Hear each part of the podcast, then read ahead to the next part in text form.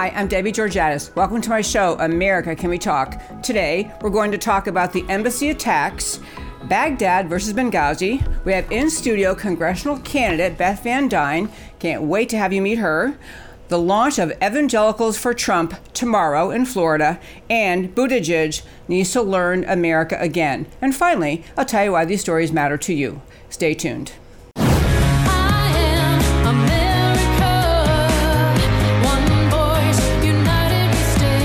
Debbie Georgatos, host of America Can We Talk, is an author, attorney, and political analyst whose mission is to inspire the American political conversation about preserving liberty in the best country on earth. America Can We Talk is sponsored by GC Works, a Dallas based company performing advanced technology research in the oil and gas industry. Hello and welcome again to America Can We Talk into today's first five. Over the weekend, over this holiday weekend of New Year's, uh, we had an amazing story evolving uh, in Iraq. And I want to tell you very briefly, I named this segment this idea of Benghazi versus Baghdad. I want to give you the shortest little background of what the Iranians have been doing that led to where we got over the weekend. The longer version I urge you to read on my website, americacanwetalk.org, on the homepage, under shows, drop down list of links. Read the summary that comes from the Center for Security Policy called Turning the Corner Against Iran's Terror Militias.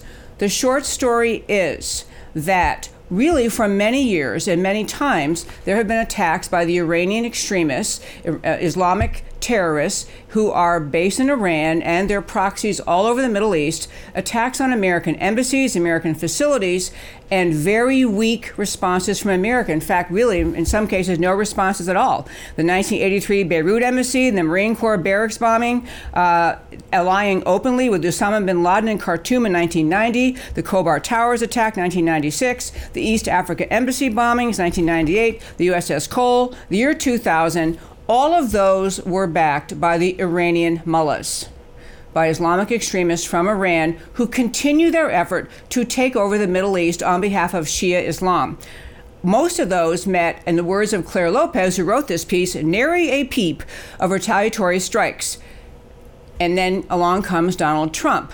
What her point was is that the extremists in Iran have been motivated to believe that America will not respond, at least won't respond very harshly, as they continue their quest to become really the hegemony. They want to take over the Middle East with their version of Islam. And so Iran, the number one terror exporting country in the world, has continued exporting terror all over the Middle East. And what happened in this leading up, what happened over our uh, New Year's holiday was President Trump taking power in 2016. And number one, really undermined the Iranians by he pulled us out of the Iranian deal. So we've actually reached a point recently that Iran has been more harmed by the sanctions that President Trump has put in place than they were helped by the money that President Obama sent them. So they've actually been harmed by President Trump's willingness to stand up more against the Iranian extremists. But what happened, there are uprisings in Iran, also Iraq and Lebanon, the people wanting to overthrow Islamic extremists. And besides friendly little messages from America, not too much effort to back the people. We have uh, Pompeo, Mike Pompeo, uh, tweeting saying we sure want to help these folks, but not the real aggressive response in, in, terms of helping the people trying to stand up. Throughout 2019, Iranian ta- attacks continue. The aggressive Iranian Islamic militias attacking commercial shipping, Saudi oil facilities, even a U.S. drone. Pretty much the response of America was, well, you know, more sanctions, discussion, discussions, but no, uh, no toughness. So Tehran, the mullahs running Iran, truly think that they are on a roll and that America and other powers won't stop them. So, we had the, what prompted this most recent episode was in mid December 2019, rockets falling on military bases in Iraq. This is mid December 2019. And then finally, there was an attack on the, um, the facility in Kirkuk, Iraq, a military base where a U.S. military personnel were injured, an American citizen contractor was killed, and President Trump said, enough enough. The group uh, behind all this, this, this group that is an extremist uh, Islamic Iranian funded, Iranian motivated group. Uh, the, it's, is described as Iran's Shiite terror proxy Kataib Hezbollah was identified as responsible for bombing that military base. So the U.S. finally responded. The U.S. responded by bombing five different outposts run by this militia that had attacked and injured American soldiers and killed an American citizen contractor. Understanding that background, so the U.S. is responding to a series of attacks, one finally leading to a fatality. We got around to what happened at the U.S. Embassy in Iraq, in Baghdad, Iraq, which was Iranian militia people attacking the U.S. Embassy in Iraq, starting fires, starting an attack, and moving in toward to actually take over the embassy. Unlike the response of past presidents, unlike what happened with Benghazi, where we sat on our hands and didn't help, unlike that, that kind of conduct, which basically we were afraid to defend ourselves, President Trump said enough, sent in the Marines. God bless the U.S. military. 100 Marines sent in to defend the compound. More military sent in and surrounding countries, basically saying, You're not doing this. And lo and behold, the Iranian militias backed down. I'm going to close out the first five by saying this. We've talked in the show many, many times about the idea that within the religion of Islam, within the core of what Islam teaches in the Quran, in the various hadith that describe what the founder of Islam, Muhammad, said to do, the dictate, the order that to be a devout Muslim, you must work to spread Islam by force or manipulation. You must do that to be a devout, to be a, a devout Muslim. The enemy is not just the particular Iranian mullahs, is not particular militia groups, although they are enemies, the larger enemy is the belligerence of many adherents of Islam. The ideas of Islam that inspire millions and millions today to think their duty is to spread Islam in any way possible, especially by force. And in particular, in this world today, Iran is the home, it is the center in the Middle East of the mission of many Islamic extremists, the mullahs in particular, spreading Shia Islam those people believe it is their job to spread Islam by force. They do not respond to polite messages by text. They do not respond to State Department firm denouncements. They don't respond to speeches. They don't respond to anything that even the diplomats would say is the harshest sanctions we could possibly come up with. They respond to brute force. This, a lesson, this is a lesson of this uh, event over the weekend. We'll probably talk about more on Monday. But the basic uh, end of this story was that this attack on the U.S. Embassy in Baghdad encouraged by the Iranian mullahs and really resulting in a, a, a har- certainly harm to our embassy was a message from President Trump as he said it. Um, that this is you know this isn't a warning. This is a threat. He's telling them folks. No more. We're not going to put up with this. And for those people who worry that President Trump is a little bit too aggressive and maybe he talks tough and maybe he should talk nicer, there is no way to rationalize, to reason, to, to negotiate with people who are motivated by the foundational idea in Islam that you must force Islam on the world. The only thing they understand is brute force. Thank God for President Trump who sent that message. And that, my friends, is today's first five. Well, as we start the show, I mentioned we have a guest in studio, Beth Van Duyne. She is a candidate for U.S. Congress. I want to have her. Uh, she's actually, I will tell you, she's right here, not in my district where I live, but close by where we are in North Texas, in the Dallas area. Uh, she's been on this show before. I can't remember why. Um, probably when you were mayor of Irving, but in any case, we're going to talk about. Uh, she's running for U.S. Congress as congressional district 24. Um, it is a very exciting race. We have, um, you know, they. I think the Democrats think they might take this seat uh, in Texas. We're saying not so fast. So I want to introduce you to Beth Van Duyne, have her talk about why she's running for Congress, and I want to be sure and tell you, she is among the four women, four GOP women running for U.S. Congress that are calling themselves a conservative squad. This is to challenge the uh, AOC led uh, left wing socialist squad that seems to have taken over the Democrat Party in Washington. So, this is a conservative squad. She's also, the most amazing thing, one of 26 women GOP candidates in Texas running for Congress. So, I love it. Love this. Beth Van Duyne, welcome. Good morning. It's good afternoon now. It's great to see you again, and, and it really is. It's good to see you. I hope you had a great holiday. We did. We You know- did. How about you? Well, you know, it's amazing because we we finished our holiday and now we're immediately right back into campaign season. Absolutely. People thought, you know, at the end of the last year that oh well, it's not till next year. It's not till next year. Guess what? Next year's now. Yeah. And for primary votes, you know, that starts in like less than six weeks. You know, we have a few weeks before primary voting starts. So It is amazing. You know, to your point, um, um, you had said that Texas is really going to be a focus of Democrats coming in, and they have they think they have an idea of, of, of how to crack that nut and how to be able to Oh, take yeah. over the state. And I'll tell you, you think about the craziness that you see right now going on on the presidential um, debates. You know, on the Democrat side. Yep. I am running because you know I was mayor for six years. Mayor of Irving, Irving, Texas. Texas for six years. I was on the city council in Irving for te- uh, Texas for six years, and I've been with the Trump administration under Secretary Carson at HUD for the last two and a half years. I have seen um, how to get things done.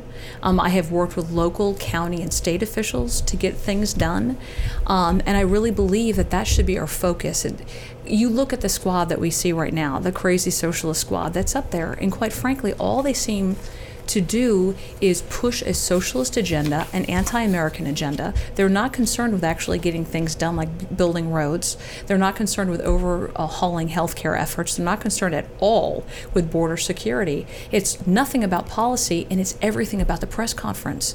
You have people who are running right now who are strong conservatives, who are strong Americans, who want to see what's best for North Texas families and for families, quite honestly, across the country. America is an amazing country. It's worth fighting for. That, that is like the theme of my show is America's a wonderful country is worth fighting for. So backing up a little bit for our listeners, so they know a little more about you. So you're mayor of Irving. Yes. Just what was that? You you just were an extraordinary mayor, and I know you were uh, recognized nationally for your leadership as a mayor in Irving. But like, what are your top things that you took on, you're most proud of as mayor of Irving? Well, I mean, quite honestly, we had a fairly corrupt system when I came in. We had a lot of under table, behind the you know doors uh, uh, projects that were getting worked on. That I am a full um, disclosure. I think negotiations have to take place outside, and when you have behind the scenes negotiations that really harm um, citizens, really take advantage of taxpayer dollars, and you don't hold uh, uh, elected officials accountable, I think it's a disgrace. You know, when I was mayor, we passed an ethics policy. Part of that ethics policy was term limits. You know, we, we, we, we, I'm a strong believer in term limits. We also passed that if you are getting, if you're voting on, on vendors coming to the city, those vendors can't pay to be part of your campaign. They can't give you campaign contributions. Um, other things that we did in the city was really focused on economic development, bringing in, Yes. bringing companies in, um, um, getting a lot of buildings and, and, and increases to our, our commercial tax base. That was the way to do it, was to focus and have a business-friendly community um, and, and really work with the private sector to come in and help pay for the things, quite honestly, that uh, you know you needed to be able to do to make a, a, a city Yeah. safe and, and, some- and, and attractive. Beth, I want to jump in about that because that's really a parallel to what President Trump is doing in the national Yep. economy. The idea of is your way to make sure that families have food on the table and a roof over their heads and clothes for the kids and can they buy the kids a soccer uniform for next year? The question of the left is, or the mission of the left seems to be find some government program to fund. And the conservative or just free market answer, the, the American answer is bring in businesses that give people jobs, that instill a sense in people I can be self reliant. Yes. I can take care of my family. City level, same as a Trump level. Do you agree with that analogy? Absolutely. I mean, we ha- we have seen it work um, at a government level, and we can do it again. I mean, eh, you think about the things that Trump has been able to accomplish. Not only, you know, and to me, one of the, the main things is, is all of his um, um, conservative federal court appointments. That is so yes. important. But also things like trade agreements, taking it on, on looking at our tax reforms. These are things that are putting dollars back into the pockets of the middle class, of basically every class, but also focusing on jobs, realizing that it's not public sector dollar, it's not it's not government and citizen taxpayer dollars that's going to solve everything. It's getting the private sector dollars to be able to work to advance you know families and communities all across the country. And that's why, for example, your contrast, because you are part of the conservative squad, and the contrast with the uh, It's leftist meat, squad. meat and potato issues that people care about, that they want their elected officials focused on. It's Well, not all the you know the, the impeachment issues that we hear up there. It is the meat and potato issues. Can we go up there and do what we say we're going to do, which is what we're hearing from our from our constituents? I mean, when I go out, I've talked to thousands of people in the last few months, thousands of them across the district, and what I'm hearing is healthcare costs are skyrocketed. We needed to be able to take care of our families okay, what are we going to be doing about jobs? We are so excited what's going on in the economy right now. How do we continue that flow? Yeah. What are we doing about transportation? I don't want to get stuck in an hour and a half worth of, of traffic every morning. Are we focused on those kind of bills? And what we see at the DC level right now by the radical socialists that are up there, um, specifically you know, some of the members that you just mentioned, are you know focused on impeachment issues and things that, that people see as a as a push as a um, um, not really taking responsibility at all of what their jobs are. It's an opportunity to be in front of a camera. It's and stumping really, for it's yourself. It's Anti-American. It is absolutely anti-American. Yes, I use that li- language all the time. It is anti-American. One particular example of that is in the, the left-wing squad, the radical leftist Yeah. squad. AOC drove Amazon. The- Her point was to get, not allow them to bring jobs to uh, to New York. Do you recall? I mean, this is I a. recall that. If you have constituents Yeah. who need jobs, who are thinking, man, huge company, I could probably get a job, Yeah. whether it's the lowest level one or executive ones or mid level ones, all your constituents, you're saying them, I don't care if you can get a paycheck. Right. I grandstanded and I won, you know, points in, in the Twitterverse. Well, look at Vi- Vice President Biden, you know, last week on stage, a few weeks ago on stage, when he talked about being able to literally blow up thousands of jobs in the oil and gas industry. This is Texas. Yeah. And those thousands of jobs that he's talking about are right in the middle of our state, a lot of them in the middle of our, of our district. Like, and, and they act as if that's not going to affect anybody. Right, right. and The- that well, needs to be that needs to be focused and, and quite honestly you know your your your take on what they're doing democrats coming in and thinking that they're going to be able to take over texas it is so important because bloomberg i don't know if you knew this or not is going to be opening up a number of offices across the state and and he is getting that not just to um, be able to push a, a, a campaign for presidency, but at last year's um, uh, Pete Sessions race last year, Yeah. He put in over a million dollars in the last few weeks of his campaign on negative ads targeted Against Pete at Sessions. Pete Sessions. The focus is not is not just on his presidency, but it really is to make uh, Texas blue. And think about what that's going to happen at the state level you're going to have redistricting, and who's going to be doing that? If they can take over eight seats um, Right. at the state house, Right. that absolutely affects redistricting moving forward the entire future of Texas. We need to wake up. We need to not just think that we're going to be able to to um, intimidate that Democrats. We shouldn't even focus on that. We have to outwork them. We have the ability, we have the message, we have the candidates, but our responsibility is to get them out, get them to the pal- ballots. And every single one of your listeners if they are interested at all in, in freedoms, in, in independence, um, and accountability of their elected officials, needs to work to be able to get people out. This is a really crucial year. We're going to have Oh, redistricting. Absolutely crucial year. Excuse me. Yeah. 2020 is a heart and soul of America Yeah. election. It's a big, big picture thought of what America is. Is it an America that is increasingly controlled by the government, the economy controlled by the government? The, I mean, the Green New Deal is a good example of just complete control of the American economy, of, uh, of, of Yeah. every aspect you can imagine of the economy, or are we still America and this freedom-based, entrepreneurial? It is a it is a vision of America's future battle. It is this uh, radical socialist uh, squad that the left has come up with. They at first seem like they're so extreme. I mean, I actually think if you told us five years ago there'd be a squad of four members of Congress who are pretty much driving the agenda, and they're pretty much. I mean, two of them are members of the Democrat Socialists. The two others are very, are just with them in spirit, and that this would be a serious. Uh, they'd be able to seriously shape policy, shape argument, shape messaging of the left it should be we need to realize that it is not just we think they're extremists and crazy they're moving they are trying to move america in that direction it is time for the the boldness and the rightness of the american ideas on the right to be spoken to be yelled from the rooftops to be spoken everywhere And I think what you're seeing is a whole group of candidates who are willing to do that. I mean, we're, we we are willing to stick our neck out there and say what people are thinking, but a lot of them are too intimidated to actually be able to say. But you know, as the election in 2016 showed, there are a lot of people who actually believe in the American ideal of being able to work on their bootstraps and, and pull themselves up by the bootstraps and, and look at hard work as equating to success. Um, and I think if you look at, at our, our, our district, if you look at families across North Texas, across Texas, across the country, they believe in hard work. And that is what should equate to success and not having government expansive projects that continue to take money out of taxpayer dollar pockets and put it into you know these entitlement programs that really don't motivate people to actually you know create success um, but they continue to raise the, the, the, the size of government and the number of people that we've got working there. Yeah. And that was really going to be damaging long term.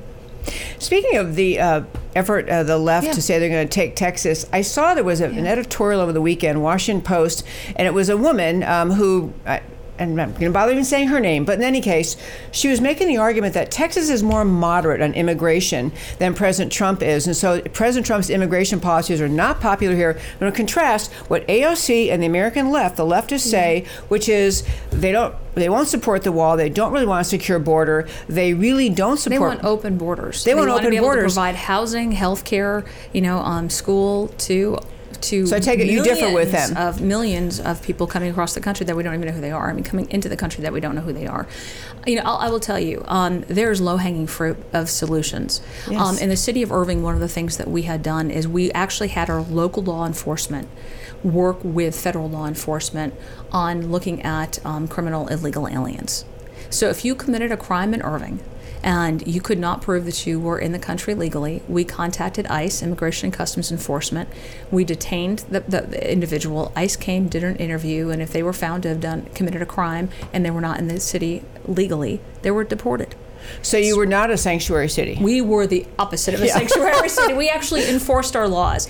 But the result of that was you saw, you know, you saw all of these activists from outside of our city come in and call us every name in the book. I was a racist, I was a big I mean, everything.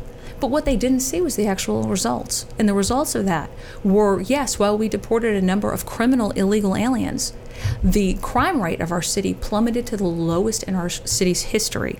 And that lasted for nine years. We became the fifth safest city in the country.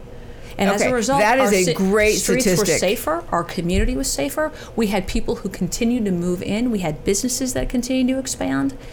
So while the left's argument is to to you know throw labels, nasty negative labels at at elected officials, if you know that there is a solution out there, don't be afraid of it. You have to have a backbone. You have to be willing to fight for what you know is right. But they will try to shut you down left and right, and that's what I think you see from the crazy squad. But you know, as as as conservatives, as elected officials, you have to be willing to have a voice and to fight for what you know is right. We did that at the city of Irving, and we saw the immediate results from that. Okay, I did not realize that you had been so active in the, the essential basic idea of Yeah. cooperating with the federal government, which honestly, it shouldn't be shocking. It is what our system is supposed to be. We have the federal government who has jurisdiction over all uh, immigration and citizenship, and yet we have these islands all over Texas, frankly, in America that say we're not going to comply with that. So I didn't know you had that stat, and I love that stat. Okay, so the other women, there are three other women and you running as a conservative squad. So what are the ways you certainly differ with the uh, socialist squad, AOC, on on border security? Um, what are the ways? What what are, what are they up to that you're opposed to? Well, I think what you see is a completely um, socialist agenda, where things like healthcare aren't even a consideration. We're not talking about it. Their their idea for healthcare, their solution for that, is have a government-run policy. Right. Well, you know, you don't have to go too far to f- realize that that is a failure. I Yep. have never seen um, areas that are already private sector where the government can compete. And, and I think on healthcare, you know, when I when I decided to run for Congress, I had to quit my job. I had to quit my job to run because I wa- I was working at HUD, um, and I had to quit my job, which meant that I lost my healthcare coverage.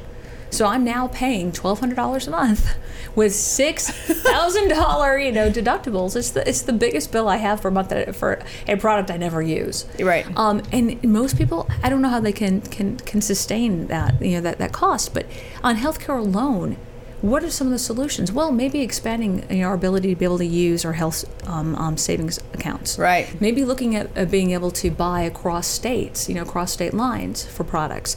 Increasing the number of products, competitive products that are out there by the private sector that are offered. Yep. Right now, I'm paying for prostate cancer care. Thank goodness. Yeah. I probably will never need prostate. You know, I, I'm paying for OBGYN care. I don't plan on having any more kids, but can I buy what I need instead of having to have everything forced on me? Those are meat and potato issues I think normal people want to listen to. What you're seeing up there um, right now by really the radical wing of the Democrat Party, Socialist Party, that seems to be running things, is open borders, no accountability. Government's going to come and take you know whatever you know problems that we have, government can solve. And by the way, we're going to we're going to tax everybody to make sure that's done. Businesses are bad, jobs are bad um, and, and really America is bad. It's this guilt mentality that if you live in this country and you want to fight for this country, that you're somehow a label. And, and I think what we're trying to, to um, respond is we have normal people in the Republican Party in our country that are willing to fight for our values. And those values are regular issues that normal people want to talk about. And that is the small, tiny segment of what a government should be doing. Let's focus on that. Um, I think what you also see is people who are willing to put their necks out on the line and say, we're going to have a backbone, we're going to fight against it, and we're not going to be intimidated by name calling.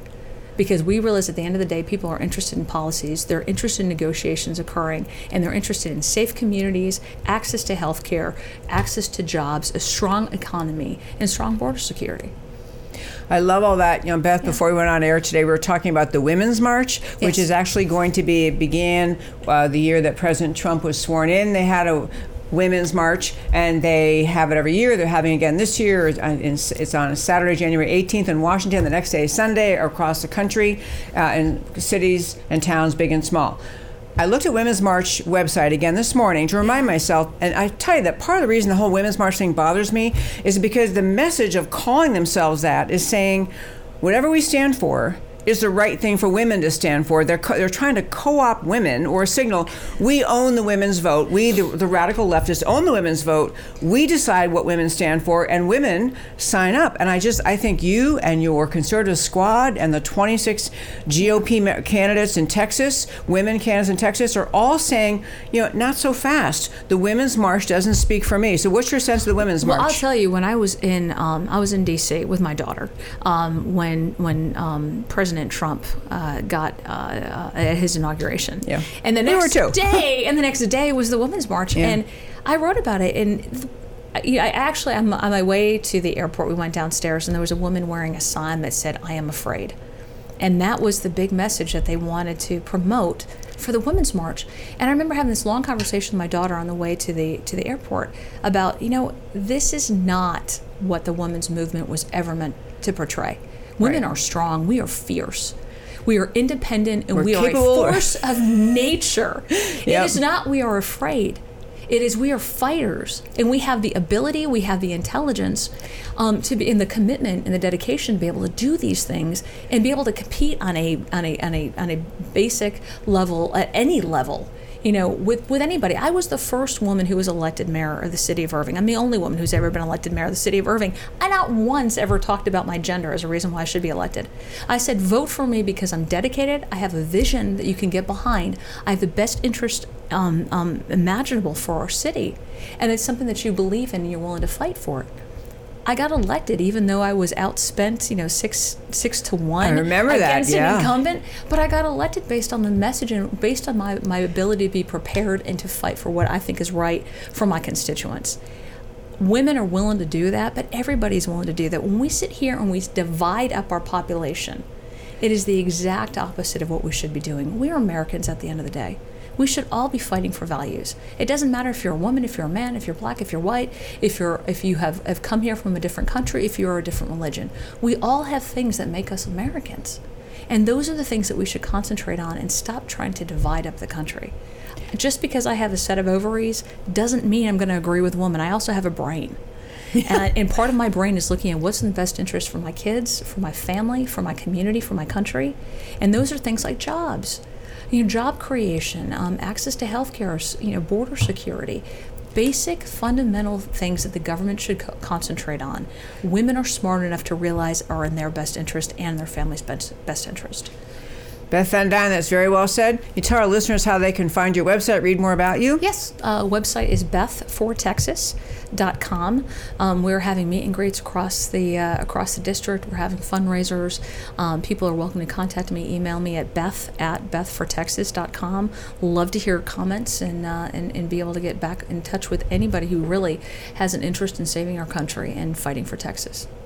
Thank you, Beth Van Duyne. So great to talk to you. Thank Thank you you so, so much for coming in. Thank you you.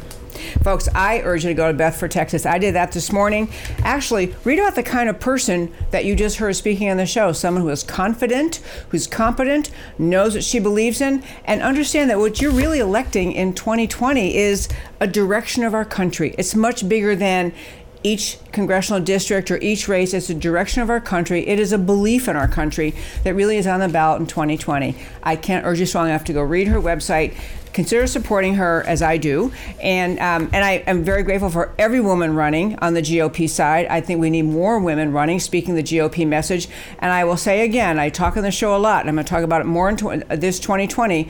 This idea of Blexit was a black and Latina exit from the from the Democrat Party.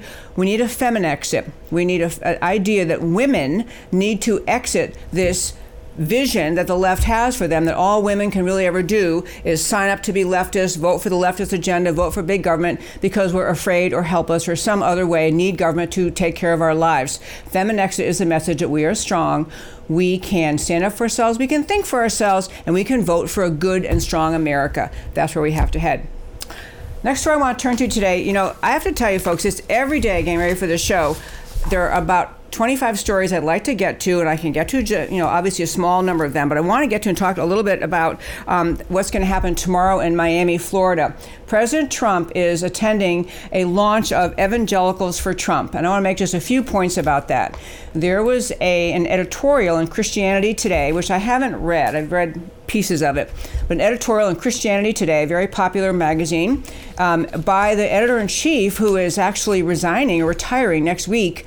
But he wrote an editorial essentially arguing that President Trump should be removed from office based on this whole farce of the Ukrainian, the, impeachment, and the whole argument what happened in the with the Ukraine.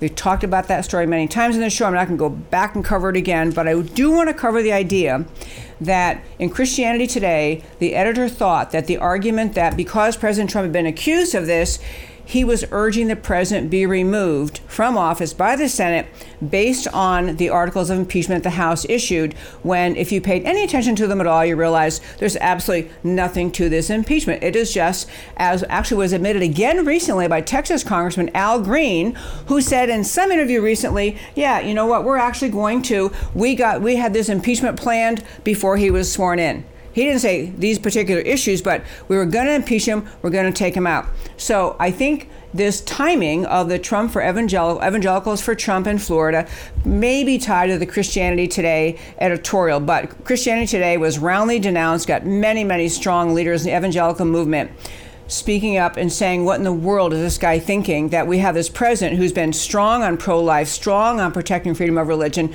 strong on protecting America, strong on restoring our military, strong on restoring the, the America First agenda.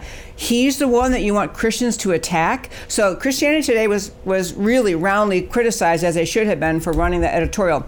But I want to make just three points about this uh, Evangelicals for Trump mission. Number one, when President Trump was first running in 2016, there were many people who said, you know, he'll never get the Christian vote. He'll never get the evangelical vote because he has, well, he's a New York City billionaire playboy lifestyle. Everyone knew both his life story, he's written about his life story, um, and actually knew, thought his demeanor was not presidential, was just too brusque and confident and, and the way that President Trump is. So initially, many evangelical Christians thought they could not support him. And some leaders in the evangelical movement came out and said, you know, we, we can't support this guy. Look at the life he's led. He's done this, he's done that. Well, over time, in 2016, as Americans watched the political stage, they watched how strong the radical left was, the radical socialist left growing in power in this country, and they knew we needed a leader. a strong leader, someone who didn't crumble at the first insult that came to them from the American left or from the media. So President Trump occurred to people, even the evangelical movement, like maybe this is the guy we need right now. Maybe this is the guy we need right now because he is at least going to fight. He does not let the media or the left shut him down or silence him. So slowly, some of the evangelical support moved from other candidates toward President Trump. Number two, and, and, eventually, literally, President Trump brought along much of the evangelical vote to his side. Number two, what President Trump has done since he has been president to support the mission of many evangelicals in this country, many evangelicals who want to show, want to see a president supporting life so they don't they like that a president is not trying to help Planned Parenthood get more taxpayer dollars.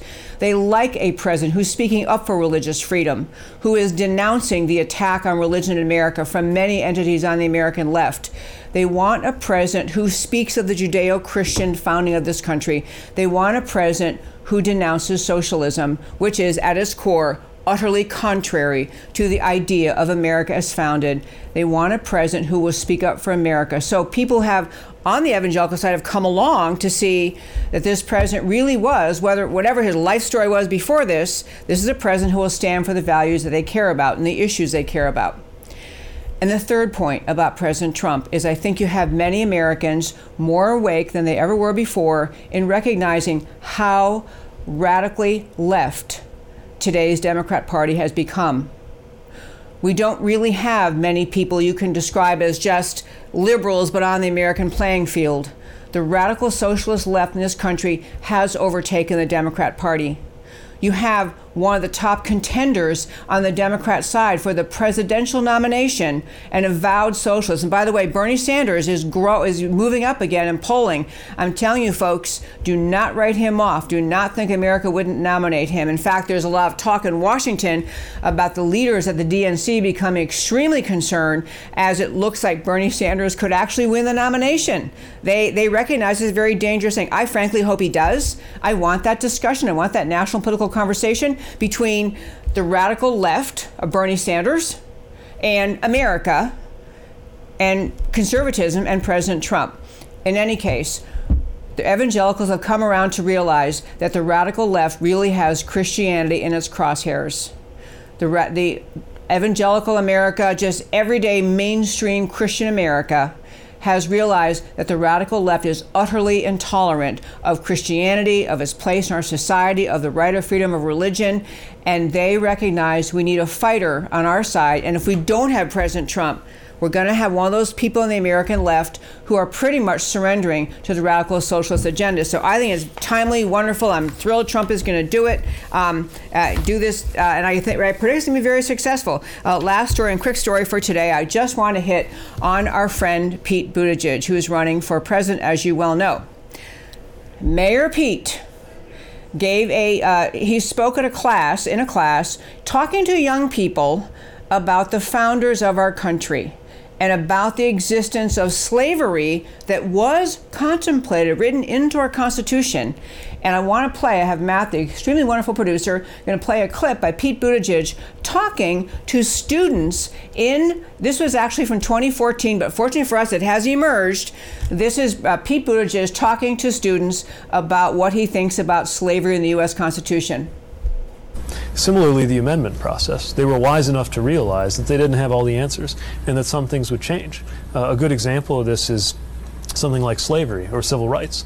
Uh, for uh, it's a, an embarrassing thing to admit, but the people who wrote the Constitution did not understand that slavery was a bad thing and did not respect civil rights, uh, and yet they created a framework uh, so that as the generations came to understand that that was important, they could write that into the Constitution too.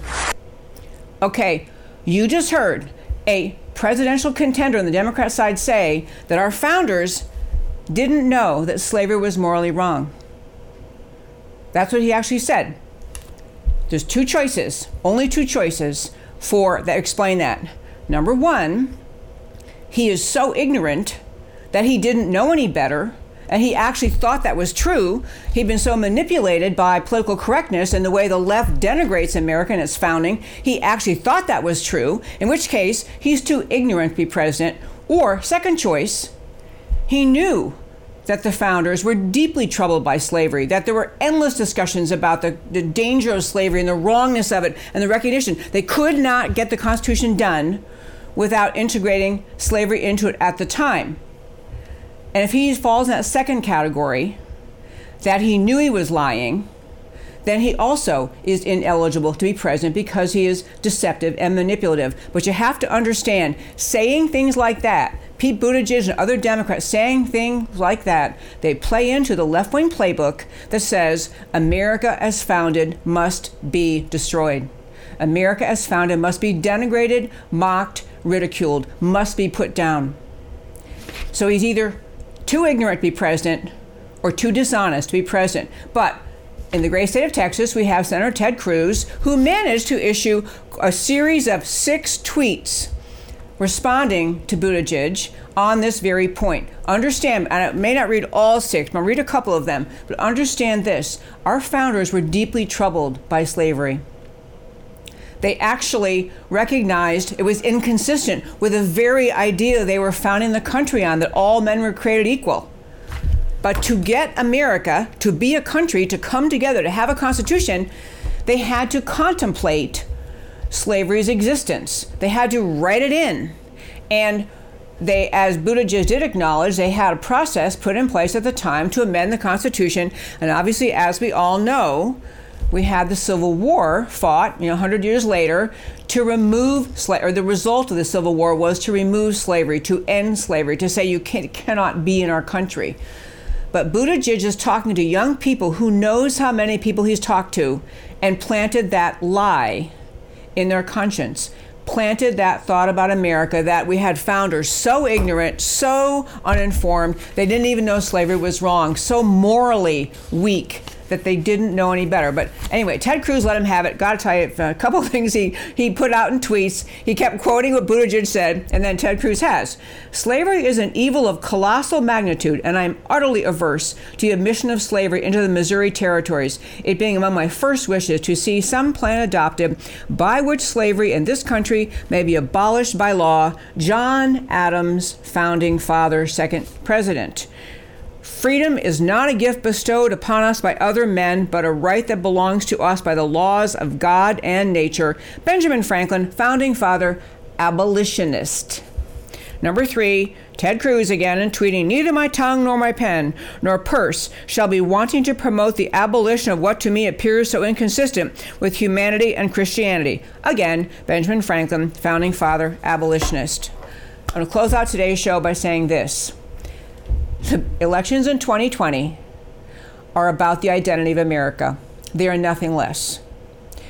What we were talking about today with our guest, Beth Van Duyne, we talked about many other stories in the show.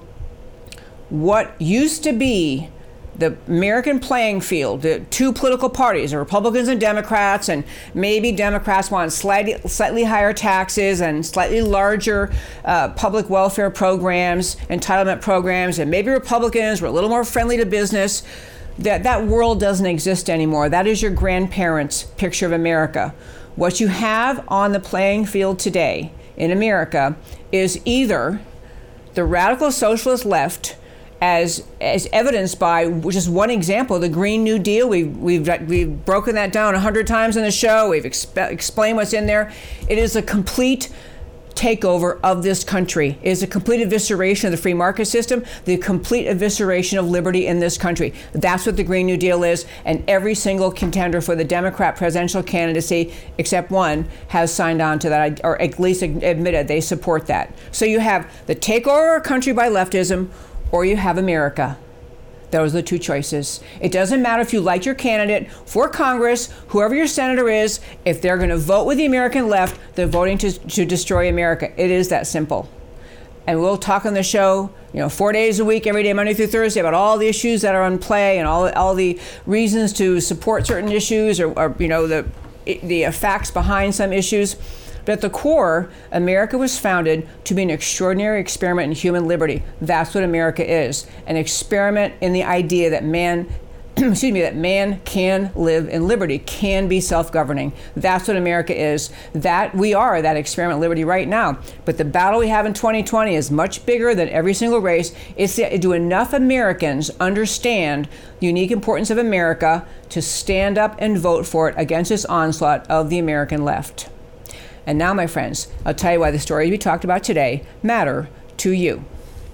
To start with, we have the embassy consulate attacks, Baghdad and Benghazi, why it matters to you. Previous presidents, four of them, failed to respond forcefully to Islamist attacks on U.S. facilities, but not President Trump. Failure to respond is weakness. It emboldens the attackers. Strength and force are understood by enemies. Strongly worded diplo speak, that's like diplomat speak, letters are not impactful. Iran has sought and still seeks Islamic domination. They must understand no. Iran regime change in 2020 would be a good thing for the world. Congressional candidate Beth Van Duyne joined us in studio. 26 women in Texas are running for Congress on the GOP side. Great for Texas and the U.S. Beth Van Duyne and three women candidates from other states formed a new quartet, a forceful and needed counter to the leftist squad. Far left loonies do not speak for American women. American women love freedom. They are not inclined to socialism. 2020 must be the year for American women to rise up as American patriots, reject the fake Women's March, participate in something real, make Feminexit real, become part of the growing national America Can We Talk audience. On the launch of Evangelicals for Trump, Christian support of Trump started slow for Trump life story reasons. Christian support for Trump is now overwhelming for America reasons. Trump stands up for Christian values and policy issues pro life, pro conservative judges, pro Israel. Trump is profoundly pro American and knows instinctively America is good in the world and for the world. Christianity is a foremost influence making America good. God didn't send the perfect man, He sent the man perfect for this job.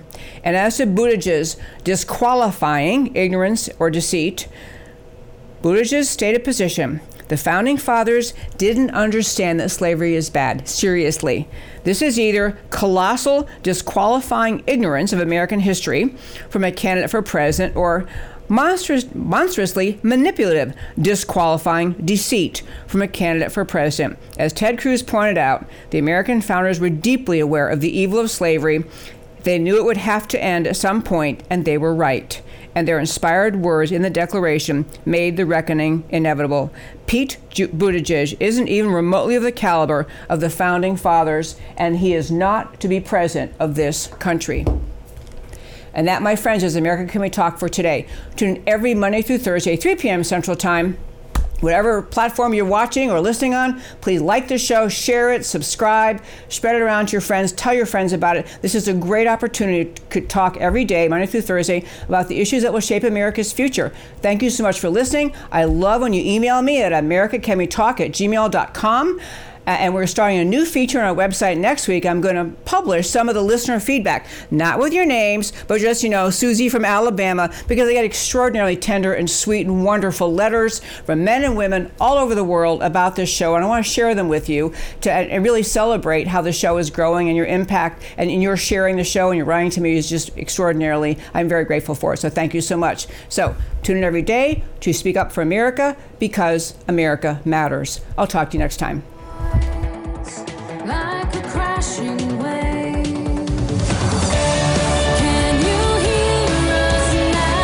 America Can We Talk? Truth about America.